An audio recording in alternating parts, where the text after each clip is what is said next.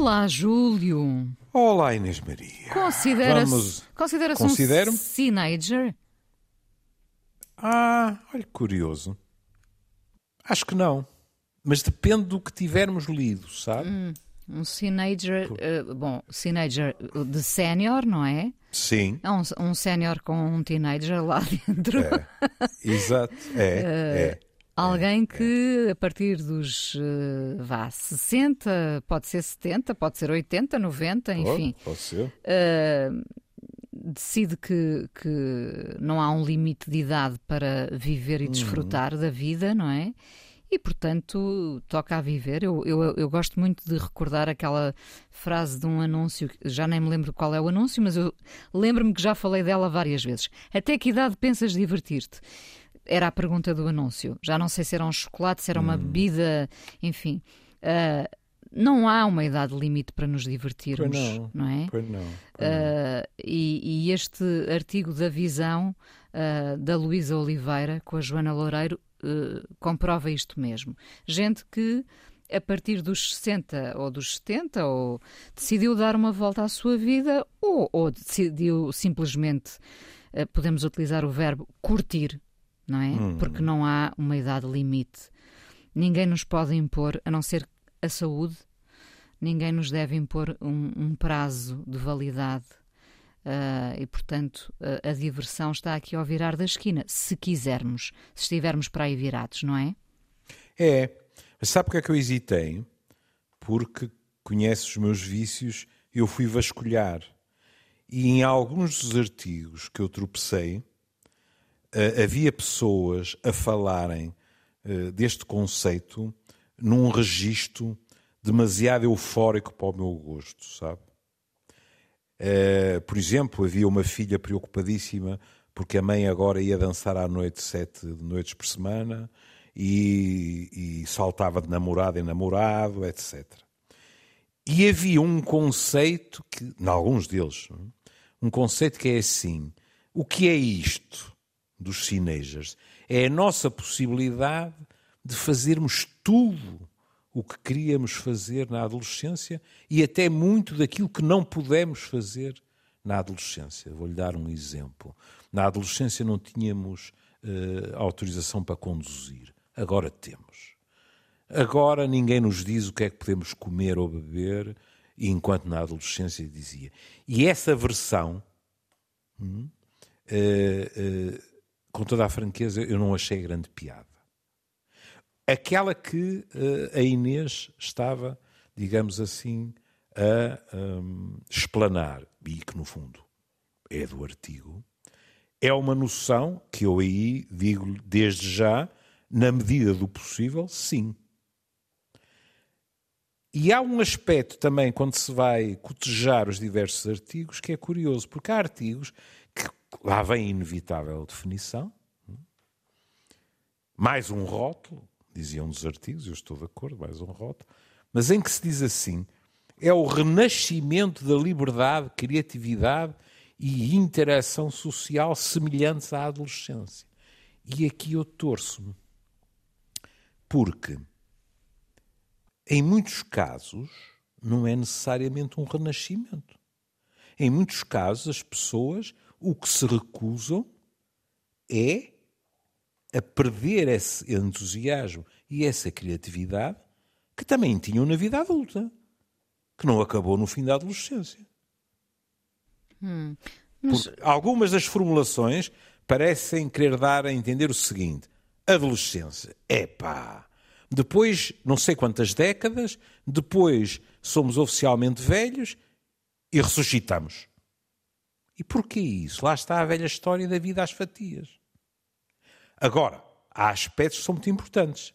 Por exemplo, o facto de muitos de nós já não terem preocupações laborais, Exatamente. As responsabilidades, os as compromissos. responsabilidades familiares, os- compromissos, etc. Claro, Os fretes, Há mais tempo. acho importante referir aqui os fretes, não é? Uhum. A dada altura também decidimos que já não fazemos mais fretes e, portanto, eh, isso só costuma acontecer a partir de uma certa idade, não é? Quando acontece, querida, eu lembro-me de decidir que não fazia mais fretes. E meu Deus, vou e aqui está a falar 74. comigo ainda. Não venha para cá pescar cumprimentos. Não. Não. Olha, importante falar aqui de. Uhum. Já falámos aqui algumas vezes dessa mudança de paradigma uhum. Eh, que não. Talvez dos últimos 20 anos, não é? Em que uh, as, as, as, crises financeiras vieram abalar um bocadinho a ideia que uhum. tínhamos de futuro Uh, e no, o horizonte desenhou-se de outra forma, não é? E, portanto, claro. o facto de percebermos uh, uh, quão frágil é a nossa vida e a nossa segurança, não é? Hum. A ideia do, do emprego para, para o resto da vida, da, da casa que iríamos, a segunda casa que iríamos pagar se pudéssemos até ao fim da vida. Houve uma mudança drástica de pensamento, acho eu. Não sei se está de acordo. E, Sim. E, portanto... e em pano de fundo, desculpe, por completo isso, em pano de fundo há muitas vezes uh, esta noção que é, quer eu queira, quer não, estou mais próximo do fim da vida. Então mais vale aproveitá-la. Isso é um fator importante. Isso é um fator. Não é obrigatório que todos reajamos assim. Eu acho, há quem eu acho fique até tão que ainda impressionado há... com isso. Pois. Há pessoas que têm uma forma depressiva de encarar isto eu acho que ainda há pouca gente a pensar uh, hum. no fim da vida como uma espécie de carnaval, não é? No sentido em que vamos aproveitar hum. os três dias que faltam.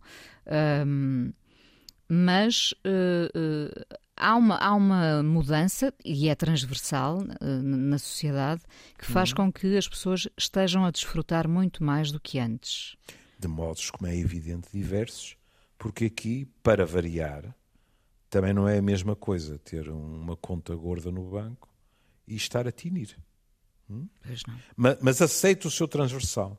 Mesmo em pessoas muito desfavorecidas e, portanto, não podem agora ir fazer viagens a torta direito, etc, etc, há uma recusa de ficar só no dominó ou tricotar camisolas para os netinhos, é verdade.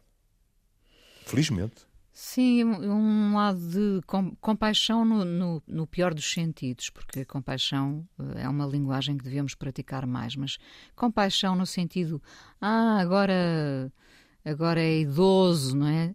Tem os tais descontos, aliás, fala-se no artigo dos descontos que eu hum. só vejo aspectos positivos nos descontos, não é? Descontos, descontos nos transportes, no teatro, etc, etc. Uh, mas agora eu, é um idoso. Eu agora eu agora fico escandalizado quando entro num museu que não tem desconto para, para idosos. Quase reclama, não é? Claro. Onde é que está o meu desconto? É indecente. Há para grupos, há para isto, há para aquilo e eu. É, é porque, repara, uma pessoa tem que esperar muito tempo, desde, desde que foi jovem e que teve direito ao cartão hum. jovem, para voltar a ter descontos na vida, não é? é verdade, é verdade. E a verdade é que quando somos mais velhos também nos dão um desconto. Uh... Às vezes dão-nos outro tipo de desconto. É esse, é esse. Uh, em, em, que também se tropeça em vários artigos, que é sinistro. Mas lá está, quando as pessoas são otimistas, uma senhora dizer, e uma pessoa pode dizer e fazer o que lhe der na gana, porque eles não nos vão cobrar, porque limitam-se a dizer que estamos senis, não é propriamente a nostalgia que eu acalentaria. Mas pronto, se a senhora vive satisfeita assim, tudo bem. Não é, eu acho, não é, podemos dizer e fazer o que nos der na gana. O que eu acho é que, fiel mais uma vez à linha de continuidade na vida, termos vivido muito mais propicia-nos, em geral, uma maior distanciação do olhar social. E, portanto, nós podemos dizer e fazer certas coisas, obviamente dentro dos limites dos nossos direitos e deveres, e se determinadas pessoas acharem mal ou acharem que não está de acordo com o momento, com a, a, a situação e a classe social, etc., tenho muita pena que se danem. É a opinião delas. E eu não me vou sentir co coagido a não fazer ou não dizer por causa disso. Ou seja, Isso é bom. Deixamos de temer os julgamentos como antes, não é? é, é e se nos apetecer uh, casar pela terceira ou quarta vez. Então há um senhor segunda... no artigo que é a quarta, quarta vez. vez é? exatamente. É. Até tirei uh... o nome, como era? Ora, deixa ver, está para aqui em qualquer sítio. Eu tenho aqui. Também. Ora, ver, Jaime João... Gomes. Jaime, exato. Quer dizer, e o, e, e o Sr. Gomes ainda nem é, 64 ainda anos, é, não ainda é? nem é oficialmente idoso. Não. Vai no quarto casamento e desta vez a paixão levou a mudar-se para uma chácara no Brasil. Na chácara.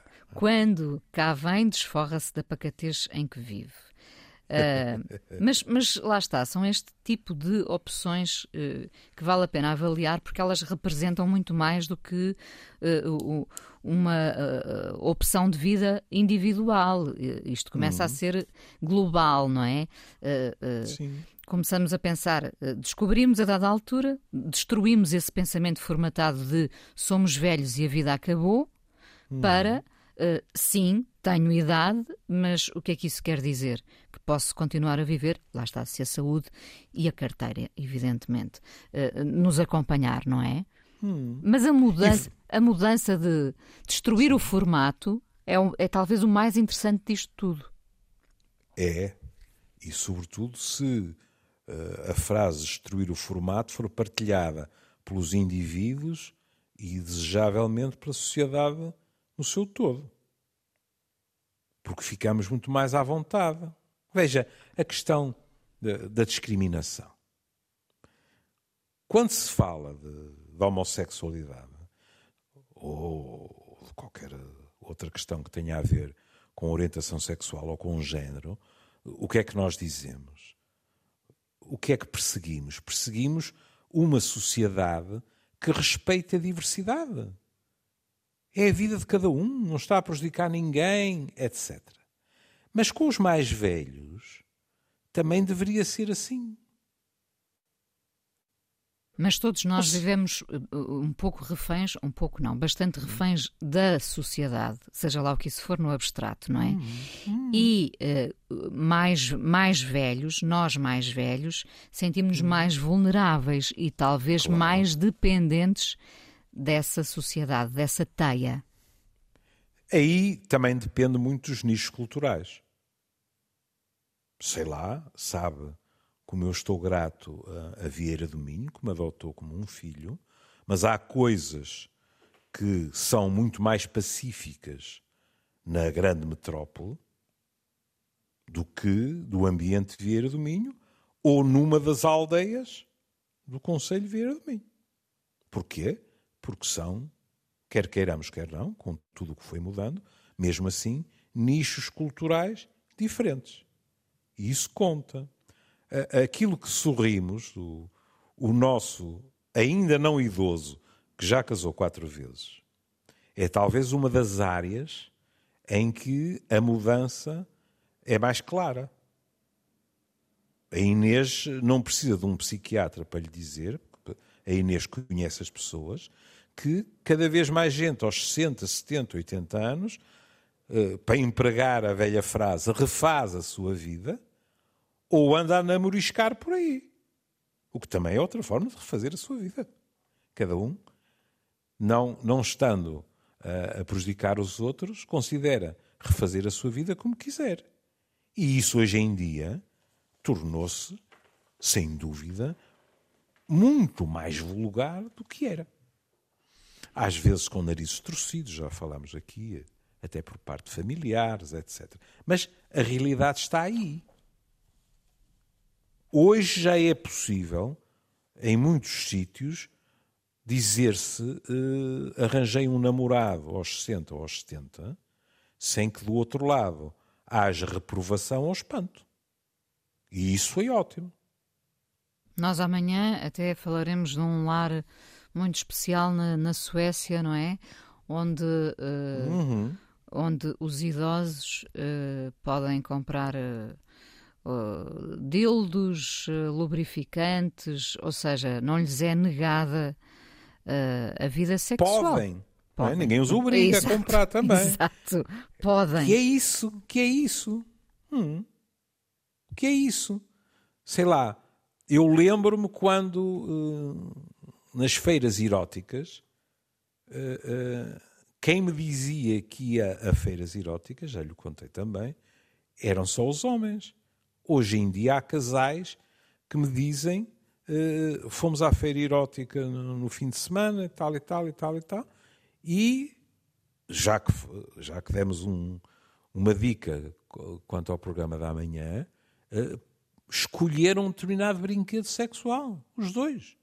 Foram ver determinado espetáculo, os dois.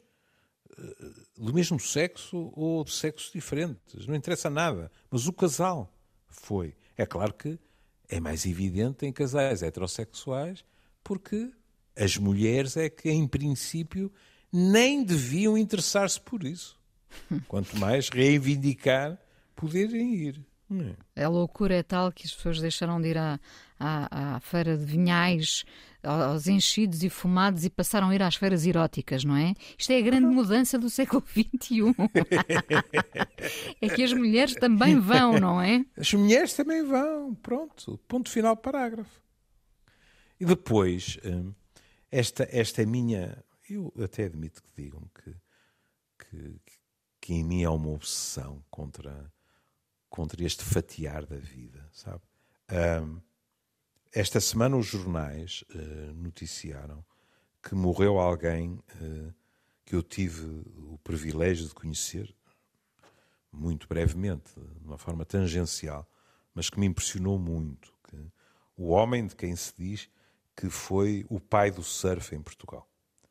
Pedro Morreu Lima, aos 92 anos. Não? É? Aos 92 anos. E ao que parece, foi o primeiro português que em 1959 teve a ideia de se pôr em pé em cima da prancha. Porque até aí a malta estava deitadinho, que eu estou completamente de acordo, bem agarradinhos, e ele foi um pioneiro. E eu, pronto, fiquei impressionado e fui ver as notícias, etc. E, e tropecei no, numa entrevista dele ao site Portugal Envelhecido, uh, em que ele às tantas diz assim: não conto parar, mas espero bem que não pare aos bocados, que pare de vez. Se eu deixar de ser ativo, deixe de ser eu próprio. Agora esqueçamos tanto o surf como o sexo. Se uma pessoa, de uma forma inconsciente, a partir de uma certa idade, vai limitar o seu imaginário, limitar os seus atos, limitar as fantasias que, como a Inês dizia há pouco, por razões económicas e de trabalho, agora pode pôr em prática. Esta pessoa, no fundo, deixa de ser ela mesma. E porquê? Por causa de uma convenção. Porquê é que a Inês disse logo, desde que haja saúde física? Pronto, como é evidente, também saúde eh, psicológica, não é? Mas desde que haja saúde física, desde que a pessoa possa fazer, por que diabo é que havemos de continuar a discriminar os mais velhos? Sim, e, e, imaginar sempre os mais velhos com, sentados no sofá com a mantinha pelas pernas, não é? Que também, também pode acontecer. Eu, eu própria também gosto, não é? Mas, uh, mas por que não permitir-lhes viver uh, a vida que querem viver, não é? E, e porquê esta ideia de se há uma mulher, uh, desculpem a expressão, é uma velha gaiteira, não é? é, é. Se é um homem mais velho, é porque alguma coisa aconteceu e, e, e, não o poupam a determinadas palavras uh, menos elogiosas. Vê lá o que é que lhe foi acontecer. Casou pela segunda vez aos não sei quantos anos. Aí é curioso. Deixa-me só. Diga, diga, diga. Pôr este parênteses. Aí é curioso porque, por sistema, o efeito de género é uh, desigual. Aliás, que estupidez, Júlio para haver um efeito de género tem que haver uma desigualdade. Mas quem eh, eh, é vergastado é o sexo feminino. São as mulheres. Sim. Veja, a velha gaiteira. A velha gaiteira. Mas aqui. Não se esqueça da crise da meia-idade nos homens, não é? Sim, Quando e, compram e outra coisa. o descapotável, começam Sim. a andar com a mulher mais nova. Exato. Uh, enfim. Mas aqui, em relação aos homens mais velhos, foi sempre frequente um preconceito o velho sujo, o velho lúbrico, o abusador nos jardins, atrás da árvore, etc.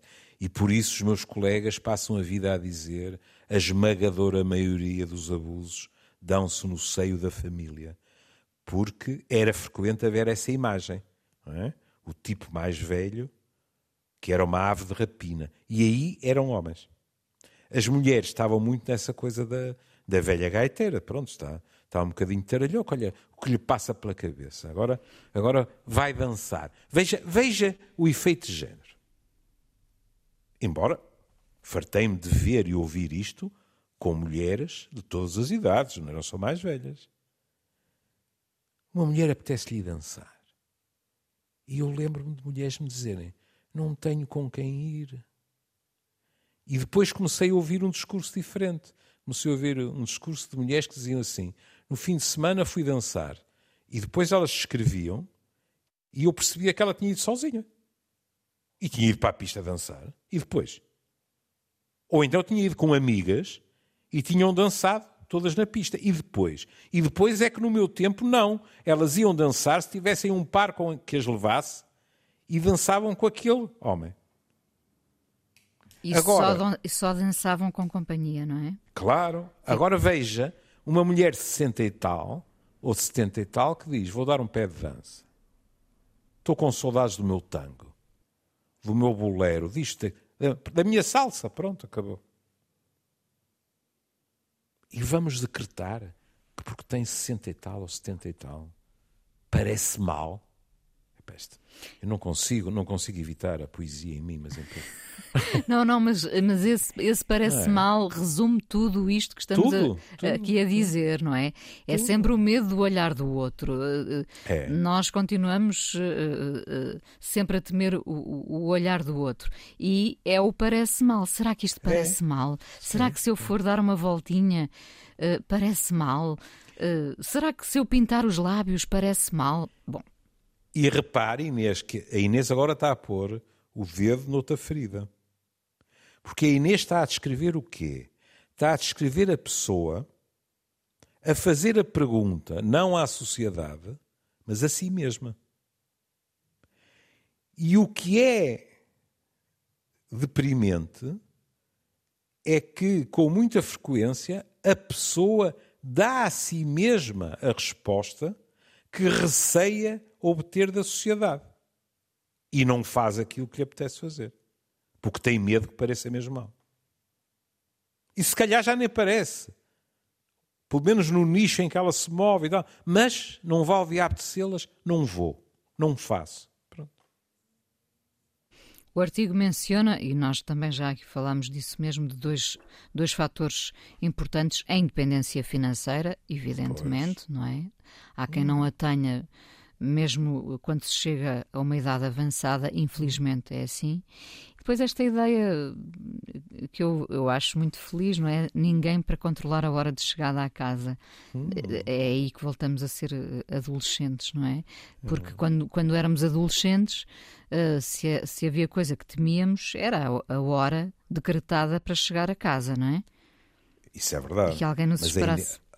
Oh Inês, diga-me lá, e quantas pessoas de 40 e tal, 50 e tal, e 30 e tal, e 20 e tal, não conhecem a Inês que não têm problema nenhum quanto à hora de chegar a casa? Montes delas. Claro. E portanto, outra vez, esta, esta quase tentativa de transformar a vida numa sanduíche. Hum? Os teenagers que sonham fazer coisas que não lhes são permitidas. E depois, os velhinhos que vão, digamos assim, fazer essas coisas, não corresponde à realidade da vida. Mas nós precisamos uh, dessas balizas inventadas não sei por quem, não é? Uh, por nós. Por nós e também há aqui o peso da é. religião, não se esqueça também, também, não é? Sim, mas, mas vamos lá com calma. As regras da religião e sobretudo em coisas deste género eu acho que não há ninguém sequer dentro das diferentes religiões que tenha a desfaçatez de dizer que elas são impostas por Deus. Lamento, mas não é verdade. E isso vê-se. Até, olha, veja. A questão do celibato dos padres. Com todas as diferenças que possam existir, católicos e anglicanos falam do mesmo Deus. Uns podem casar e outros não podem. que conclusão vamos tirar disto? Deus falou ao ouvido de uns e calou-se com os outros? Não. Ou seja, quer queiramos, quer não, em todas as religiões, eu pelo menos não conheço nenhuma que não seja assim. A, a que é que a Inês assiste? Assiste a que depois os homens, olha, se acreditarmos em Deus, uh, usando, eu agora apetecia-me dizer, e abusando da liberdade que lhes foi concedida, estabeleceram as regras. Acha mesmo, acha mesmo que a visão de determinada, que eu quero ser justo? Acha mesmo que a visão de determinada Igreja Católica, maioritária ao longo dos séculos, hoje em dia, na minha opinião, já minoritária, acha mesmo que a visão da sexualidade defendida pela Igreja foi uma epifania e Deus disse-lhes: é assim. O prazer é pecado. Como diria o nosso comum amigo Manuel Sobrinho Simões: Come on. Hum? Não? Os homens criam essas regras. E depois Deus, os deuses têm as costas largas. Pronto. Acha mesmo que algum Deus estaria a bater palmas no céu com os cruzados a investirem nas batalhas aos gritos de Deus o quer? Deus quer as guerras. Mas que Deus é este? Não, Deus, se existe, deu-nos a liberdade. E nós muitas vezes utilizámos-la de uma forma ignóbil. Pronto.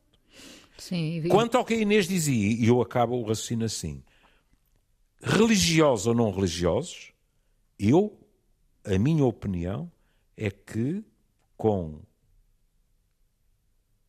a minha maior admiração por uma minoria, os seres humanos, na maioria, têm tendência para tentar entender melhor o mundo fazendo chavetas a preto e branco. Sim, são, ou é isto, são ou é seguranças. É, eu, são, é eu ia lhe pedir justamente para é. analisarmos essa necessidade de, de criar as balizas. É. Essa necessidade tem que ver com uh, segurança. Uh, vamos pensar então no, no, na população mais idosa. Uh, sendo que aqui estamos a falar também de pessoas de 60 anos, uh, 70, uh, enfim. as pessoas mais velhas, pensamos nós, volto a, esse, a, essa ideia, estão mais vulneráveis. Muitas delas tá. sozinhas, não é? Hum. Então, se estão sozinhas e mais vulneráveis, é um perigo fazer determinadas coisas. O melhor será ficar em casa a ver televisão hum. com a mantinha hum. pelas pernas. Isto é apenas uma, uma ideia que tem eh, resistido ao longo de, de séculos. É, tem toda a razão. Vamos dizer, se quiser assim, é natural que grande parte das pessoas mais velhas, sobretudo se tiverem fatores que aumentam a sua vulnerabilidade, sejam eles físicos, financeiros, o que quiserem, que essas pessoas se sintam inseguras. Se se sentem inseguras, mais facilmente se vão recusar a correr riscos, eh, mais facilmente se refugiarão em rotinas, etc. Agora imagine o caldinho infernal que é se quem rodeia essas pessoas, em termos sociais, ou até das pessoas mais próximas, reforça essa insegurança. Estão criadas as condições para que estas pessoas tenham, se quiser, a sua área vital muitíssimo restrita. Quando, na minha modesta opinião, o melhor que nós podemos fazer por essas pessoas, quando, quando temos uh, alguma influência sobre elas, é estimulá-las a usarem todas as suas capacidades. Ou, se quiser, a continuarem a usar as suas capacidades. Ou usar as capacidades que não puderam usar até aí porque estavam a trabalhar de sol a sol, seja o que for. É isso que as pessoas estão a descobrir. Essa é que é a grande descoberta, é, não é? É, é perceber é. que se esfalfaram a trabalhar e afinal, não, chegados aqui, não é o fim da vida, mas pode ser Exato. o início do, do não de uma bela amizade. Por acaso revi o Casa Blanca. Viu? Uh, revi, ah. revi, revi o Casa Blanca e gostei uh, tanto de novo porque o tinha visto. Hum há muito tempo e agora também o pude ver com outro olhar, não é?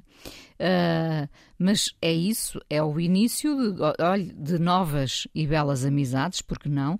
De novas paixões. Hum. Quem é que decidiu que as pessoas de 60 ou 70 anos não se podiam apaixonar? Que não Sim. podiam ter borboletas na barriga como os outros? Hum.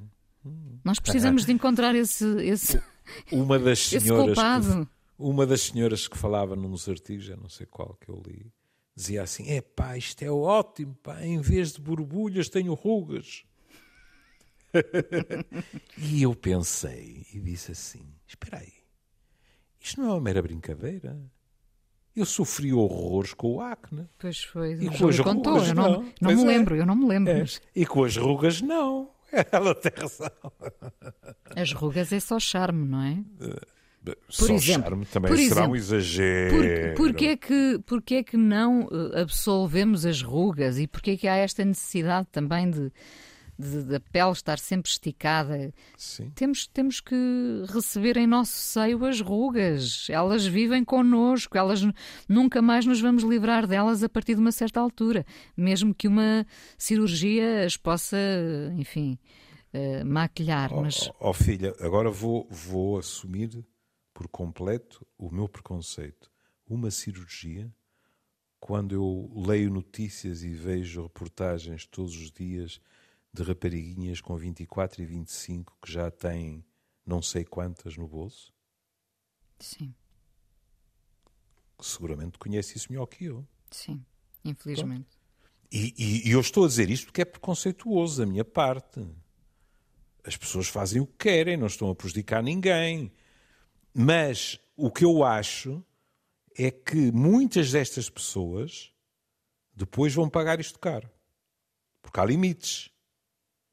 E esta tentativa terrível, como, como nos salientam os, os sociólogos e os antropólogos, não de envelhecer bem, mas de fingir que não envelhecemos, não é raro que depois chegue a uma altura em que é impossível fingir mais, por melhor que seja o cirurgião plástico e os materiais usados. E é muito doloroso. Ó oh, Júlio, agora lembrei-me se, se esse Diga. lado da estética também hum. poderá uh, estar relacionado com esta ideia de podemos, não é, não é podemos ser novos outra vez, podemos viver tudo de novo. Hum. Acha que pode haver aqui uma relação entre a estética e a, não é a ética neste caso, a estética hum. e, e, e a, a, forma de viver, não é? A forma de é. recomeçar a vida. Em que sentido? No facto de não, se esteticamente já não obedecemos a determinadas Não, ao contrário, se, ah. se esteticamente estamos Uh, aos olhos de alguns irrepreensíveis porque fizemos hum. determinados procedimentos, uh, hum. podemos afinal viver tudo de novo, apaixonar-nos, uh, não ver relação. Não estava a pensar. Eu de vez em quando penso. Para não perder a prática. Já vi de tudo, sabe? Porque, e agora estou, estou a falar, como seria lógico, sobretudo a nível afetivo. Uh, uh, já vi pessoas, pronto, lá vou eu trair o sindicato. Sobretudo homens que se mantêm fiéis a, a exigências de beleza física. Hum? E que, portanto, tem uma enorme dificuldade em eh, deixar-se encantar por alguém da sua idade. E que a aparenta. Até porque, repare. É um reflexo. É, é um reflexo, não. É, é uma coisa profundamente enraizada e que, na minha opinião, objetifica muito a mulher. Quer dizer, a mulher vale pela aparência, pois, sobretudo. Mas, mas se estamos a falar nessa relação heterossexual do homem, hum, é, hum. é temer o reflexo, não é? Estar com alguém que apresenta as mesmas características de idade, é temer o seu próprio reflexo. Isso é bonito e é perfeitamente uh, possível. Ou seja, ele rever-se nela, mas não é obrigatório. E porquê é que eu digo é bonito e é perfeitamente possível e acontece?